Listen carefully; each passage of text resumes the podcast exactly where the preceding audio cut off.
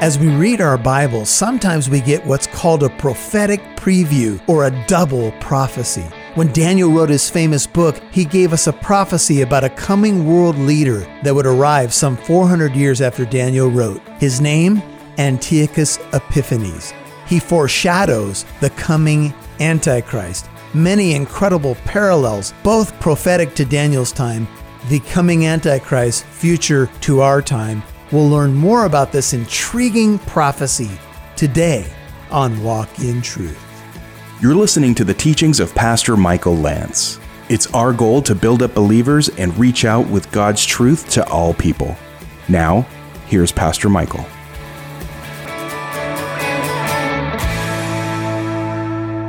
I was thinking about the big picture of the book of Daniel and thinking about the challenges that they faced. In chapter one, they faced really challenges that had to do with their diet, but it had to do with their morality. They didn't want to give in to the king's delicacies. So, chapter one was really trying to fight back against the pagan culture and not give in, not compromise our character. In chapter 3, it was really about idolatry. Nebuchadnezzar made a 90 foot colossal statue. He demanded uh, really worship of it from every tribe, tongue, nation, and people there in the plain of Dura. And the three young Hebrew males refused to bow. They were threatened with the fiery furnace, and they said, Oh, no, we won't bow. And Nebuchadnezzar said, Yes, you will. And they said, No, we won't. He said, Okay, then I'm going to make the furnace hotter. And you remember they were thrown into the fiery furnace, but there was a fourth one who came in, we believe Jesus, walking with them in the fire. And we have an example from now kind of life choices in terms of how we what we put into our body if you will in chapter 3 it becomes about idolatry in chapter 6 it was about prayer you can't pray to any god besides the king for 30 days so daniel said I'm going to pray. That's who I am. That's what I do. Opened his windows toward Jerusalem, got on his knees, prayed, got caught praying, and was threatened with what? The lion's den. Was thrown into the lion's den, but the Lord, the angel of the Lord, shut the mouths of the lions, and the king came running at, you know, at the beginning of the, the dawn. Has your God, whom you serve, delivered you, Daniel? Oh, yes, he has and little, petting the little kitty, you know. So it's in the area of life choices, in the area of idolatry, in the area of prayer. And then in chapter 8, we looked at a prophecy that kind of zeroes in on a man historically named, named Antiochus Epiphanes. That's a name that you need to remember, remember because he does foreshadow the coming Antichrist, and we'll, we'll talk more about him in a moment. But one of the things that the Bible says that Antiochus did in his day is that he flung, he threw truth to the ground. He began to burn Torah scrolls, he began to make the Bible illegal. He he tried to keep the Jews from uh, circumcising their children, sticking to a kosher diet. Many people died in that time, as in the 160s BC. We've described that. If you didn't, if you weren't here for that, that's on the website right now if you want to catch up. But he flung truth to the ground. He was trying to keep people away from their Bibles, if you will. So think about the categories. In life choices, what do I put into my body? In areas of idolatry, who and what do I worship? In areas of prayer, and now in areas of the Word of God. This is where you're going to be compromised or you're going to be challenged to compromise in your life is in these areas. In, in what you do with your body. Your body is supposed to be presented to God as what? A living sacrifice, holy and pleasing. You're supposed to present your body, your mind. It does matter what you do with your body.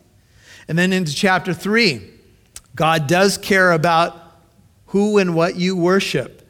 He does want you to be a true worshiper of the one true God. He doesn't want you compromising to idolatry. In chapter 6, you're going to be challenged in the area of prayer. The enemy's going to maybe put threats in your life to not pray. And Daniel refused to bow down. And then in chapter 8, it comes down to the truth. Can you see these major categories in the book of Daniel where we can learn that we can step up and stand strong even when we have challenges come our way. And they're going to come our way. And we, we know how our culture is moving. We know that truth is right now being debated in the public square, in academia, in the university systems, in the public schools. Secularism, humanism are coming in like a flood. Uh, the church, many mainline denominations have, uh, have basically folded the tent on the inerrancy of the Bible, on the ethics of Scripture, on what the Bible says about certain life choices, about roles of men and women. This is happening all around us, both outside the church and inside the church. And here's the question Will you dare to be a Daniel or a Daniela if you're a girl? Is that right? Is that a thing? Anyway. What is it? Danielle. Danielle. No A at the end. It's just Danielle. Okay, anyway, I just want to make sure you ladies were included because because you're facing the same stuff as the guys are. These are the progressive steps of challenge to compromise, but here's another word to even apostatize. That's, by the way, that's not an Italian dish. Apostasy is actually a word in the Bible that means to defect. And there were people who were faced with these kind, same kinds of things. Think about it for a second. Do you think that uh, Shadrach, Meshach, and Abednego were the only Jews in Babylon? No. But everybody else bowed. Do you think that Daniel was the only Jew in Babylon when the king's edict came that you can't pray to any God but the king? You see, there were Jews, there were God's people, if you will, compromising all around these guys. It's one thing if you think of Daniel and his friends as, okay, they were the only true, you know, uh, God's people, or you could say the church if you put it into modern vernacular. That's not true. You're going to have people around you who are churchgoers, professing Christians, who compromise. And then you're going to have to ask this question Should I compromise too because they go to church and they compromise, so should I just do it too since they're a, a, professing Christian and they compromise in all these areas? So does it make it okay for me to compromise in my choices with my body, in my choices with how and what I worship, in my choices with my prayer life, in my choices with my Bible, and do I actually believe that the Bible is the authoritative, and inerrant Word of God? These are, these are realities for the church in every age. That's why the book of Daniel is so practical, but it's also prophetic. Now, in Daniel chapter 8, verse 1, in the third year of the reign of Belshazzar, who was the last king of Babylon, the one with the writing on the wall, the king, a vision appeared to me, Daniel says, subsequent to the one which appeared to me previously. We went over that. That's chapter 7, verse 1, the previous vision. Uh, Daniel gets this vision. He gives us a time marker. And to review, he sees a couple of animals that represent a couple of major things. So, first of all, he tells us about a location in verse 2. He, he describes a ram that he sees, and then he uh, describes what, was it a shaggy dog or goat uh, as we moved on a couple weeks ago. And uh, here's, here's the basic idea that the, you have the Medo Persian Empire as you move down. Kind of the way I like to think of this is you move down from Egypt down to Rome, and you've got basically from 1000 to the time of Christ. So if you, if you can go from Egypt to Rome with world empires, you've moved from 1000 BC, if you will, or even, even beyond that, to about the time of Christ. So that's, that's kind of the time frame we're dealing with. And then the world empires that unfold from there Egypt, Assyria, Babylon, Medo Persia, Greece, and Rome. When we looked at the prophecy, we saw that it was focusing in chapter 8 on the Medo Persian Empire and then Greece. Greece's ruler was Alexander the Great, conquered the known world in a very short period of time, died at the age of 33, probably as a result of a drinking binge. His two sons were killed because he wasn't there to protect them, and his four generals took over. The main focus of the prophecy becomes two areas the Ptolemaic Empire in the south, south of Israel. Israel is always kind of the focal point of the Bible. To the south of Israel is Egypt, to the north is Syria. The Seleucid dynasty was in the north, The Ptolemaic dynasty was in the south. They started warring with each other, and Israel was sandwiched in between warring nations often between a rock and a hard place, often trying to decide who do we give our allegiance to? How do we still practice who we are, practice our religion, and not be taken out by these world forces? And as Syria and Egypt would fight with one another, uh, Israel found itself in between.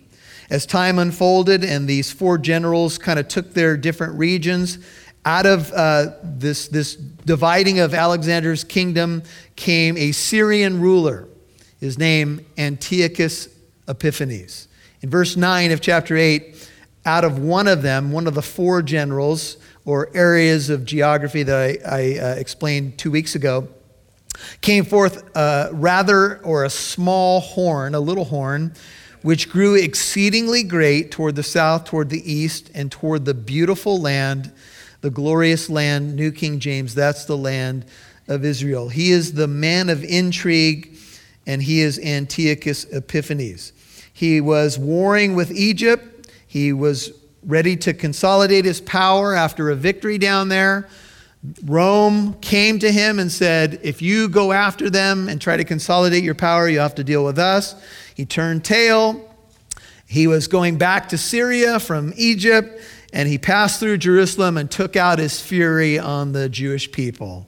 Killed, I think, 80,000 people in one day tried to put a statue of Zeus into the Holy of Holies, slaughtered a pig in the holy place, defiled the sanctuary, and was forcing people to eat pork, to not circumcise their children. He was burning Torah scrolls. And there was a family that rose up, and this is where we get 1st and 2nd Maccabees, and I'm doing some review just to catch us up. And Judas Maccabeus, who was, I think, the third son of Mattathias, the, the godly priest, Judah the Hammer, as he was known, in guerrilla warfare took on Antiochus Epiphanes and finally defeated him. And they cleansed the temple and they. You'll hear more from Pastor Michael in a moment. But first, we are entering the holiday season, and more specifically, Thanksgiving, which reminds us of a time of harvest. The book of Ruth is a tiny gem in scriptures. Its story goes much deeper than we see on the surface. It's a story of loving kindness, hope, and redemption. Naomi and Ruth face some of life's biggest challenges, and Boaz becomes their redeemer. Looking deeper, the lady's story is our story, and Boaz is a picture of our ultimate redeemer, Jesus Christ. This book will give you hope through the toughest seasons and lead you back to the answer, our God, who is filled with loving kindness and is our hope. For your donation of $20 or more, we would like to give you a copy of the CD set or DVD by Pastor Michael Lance, Ruth, the Lord of the Harvest. Visit walkintruth.com today. That's walkintruth.com. Now back to Pastor Michael Lance right here on Walk in Truth. There was a family that rose up, and this is where we get 1st and 2nd Maccabees, and I'm doing some review just to catch us up.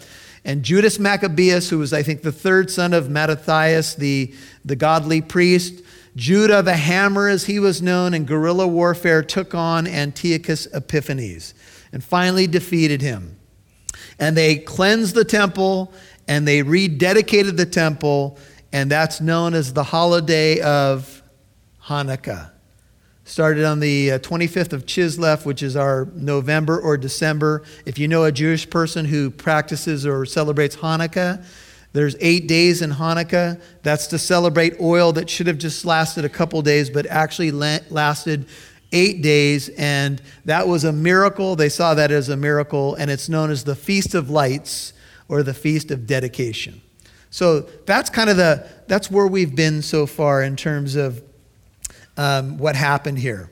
This Antiochus Epiphanes character, who foreshadows a coming Antichrist, grew up to the host of heaven, verse 10, caused some of the host and some of the stars, referencing Israel here, to fall to the earth and trampled them down. He killed many people. It, the horn representing Antiochus, even magnified itself to be equal with the commander of the host. That's Jesus removed the regular sacrifice from him. The place of his sanctuary was thrown down. He stopped the sacrifice in the temple. The place of his sanctuary was cast down. He brought the Zeus Olympus statue into the holy place, had his own face put on it, and uh, did these terrible things. And on account of transgression, verse 12, the host will be given over to the horn. Many people did die, along with the regular sacrifices that he stopped. It, the horn, will fling truth to the ground and perform, uh, and perform its, its will and prosper. The treacherous horn will throw truth to the ground. It just strikes me that that's what's happening in our day. If you can dismiss truth, if you can mock the Bible, if you can set aside Christians and Christianity, if you can marginalize and get it out of the public square, then you can accomplish your will because once you dismiss God and the Creator and the Scriptures, now what have you got left? You've got secularism, humanism, and you can kind of have your way with it. And so this is what's been happening. Some of you who can think about, you know, how people have talked about what's happened over the decades, prayer you know, out of schools, the Bible no longer welcome in the schools. We hear stories of Bibles confiscated in schools. And, you know, you can show up with just about anything in a school, but you show up with a Bible, look out, they're going to take it away from you. Uh, they, they can't have that. Christian holidays being set aside in the public school system, and on and on it goes. Because the truth is a threat to the father of lies, who's the enemy, the devil. And there are some people who look at Antiochus Epiphanes and who he was and believe he was even demon possessed, like many people believe that Adolf Hitler was demon possessed.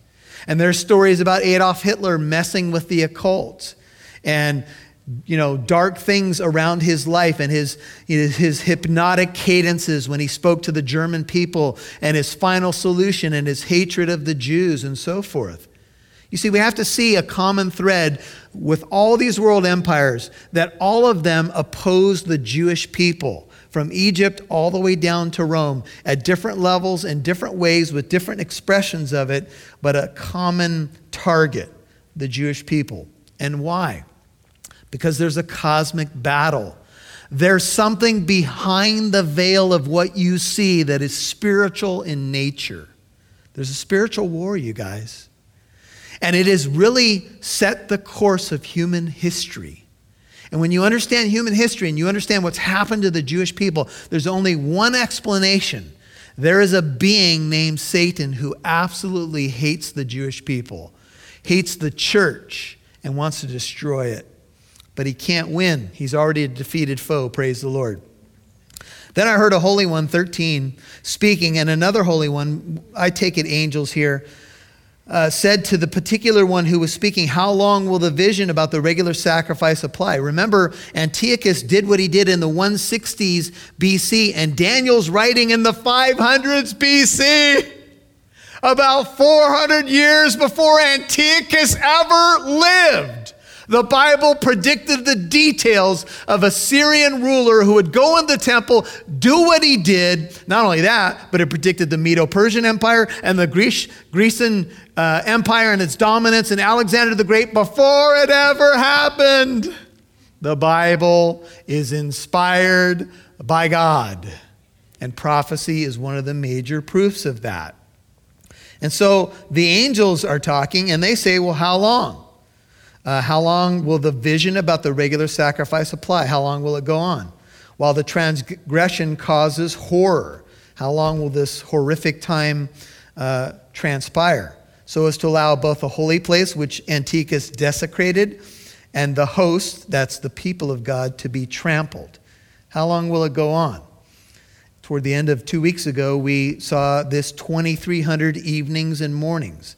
I gave you two major views I wanted to mention to you that there's something that happened in the recent past that happened in Seventh day Adventism that you might find of interest. And it goes with the predictions of the end of the world that have happened in Jehovah's Witnesses, in Seventh day Adventism, but even in Christian circles. There have been uh, men who have gone on Christian radio uh, some of you can think about just in the past five years, there was a particular pastor on a Christian radio network that was predicting the return of Christ in October of what, what was it, back to back years that he did this, or he did it within a very tight window. And, you know, he's got a pretty bad batting average. He's over, just like the rest of the people that have picked dates for the return of Christ. They're not doing well. They should just stop. And finally, the, the president of Jehovah's Witnesses came out and said, We should just stop making prophecies about the end of the world and the return of Christ. Yes, you should. Yes, you should. Adventism, which came out of the second great awakening, the great uh, second Advent awakening, did the same thing. They were called the Millerites, and they predicted the end of the world, the return of Jesus Christ, and they had a, you know a system for doing this, and they they took the date when. Uh, the uh, command was given to restore and rebuild Jerusalem, and they think that was 457. And so then they, they picked a date in the 1800s, and they were wrong. And I think it was 1843. And then they picked 1844, and they were wrong again. And this is this is Seventh day Adventism. And now, today, there are many what we might call evangelical expressions of Seventh day Adventism. Sometimes Seventh day Adventism is a bit of an enigma.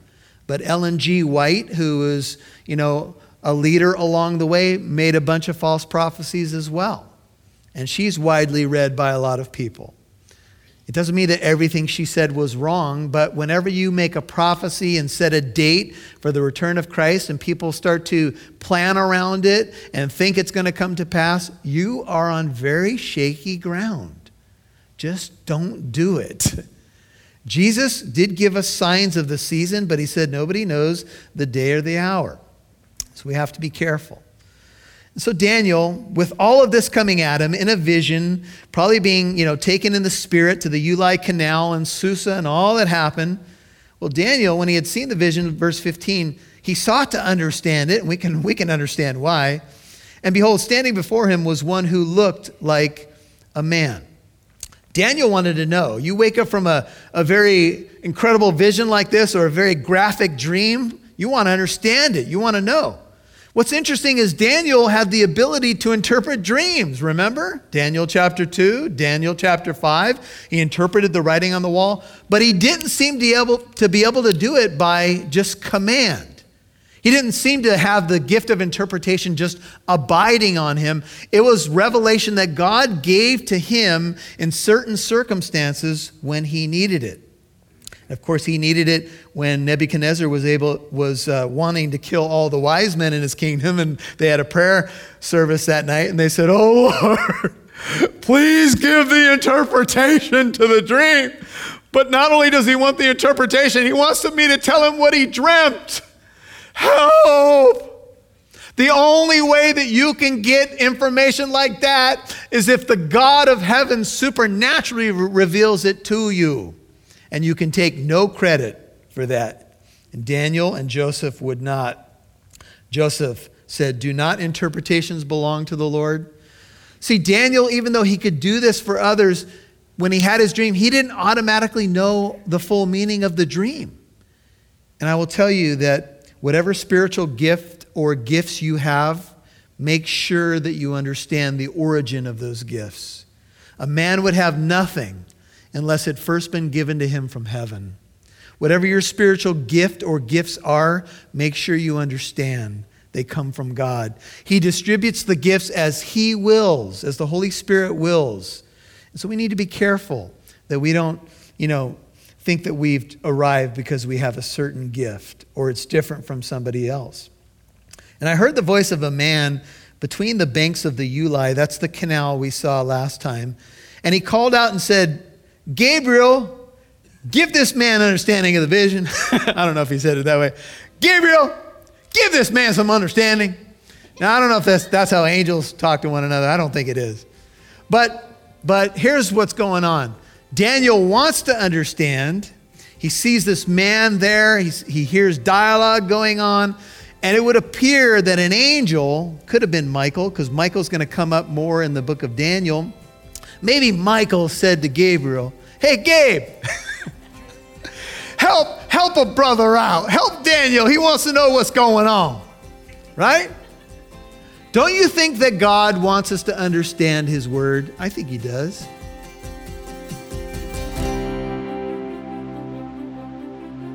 Hey guys, it's incredible that we're entering the holiday season now, coming up on Thanksgiving. It really makes you think of the time of the harvest. And we have a wonderful product to offer to you as a thank you for a donation of $20 or more to the ongoing ministry of Walk in Truth. It's called Lord of the Harvest. It's a teaching through the book of Ruth. The book of Ruth, the story of Ruth, is more than just what you see on the surface. It's really a story of loving kindness, hope, and redemption as Naomi and Ruth face some of life's biggest challenges, but meet a kinsman redeemer named Boaz. When we look a little deeper, their story is our story, and Boaz is a picture of our ultimate redeemer, Jesus Christ. I would love to get this product into your hands. Go to our website at walkintruth.com or call 844 48 Truth and we'll get this product in your hands. And for a donation of $20 or more, you'll be helping us reach more people and reach out with God's truth this holiday season. We appreciate it. We love you. God bless you. Thanks for listening to Walk in Truth, encouraging you to reach out with God's truth to all people.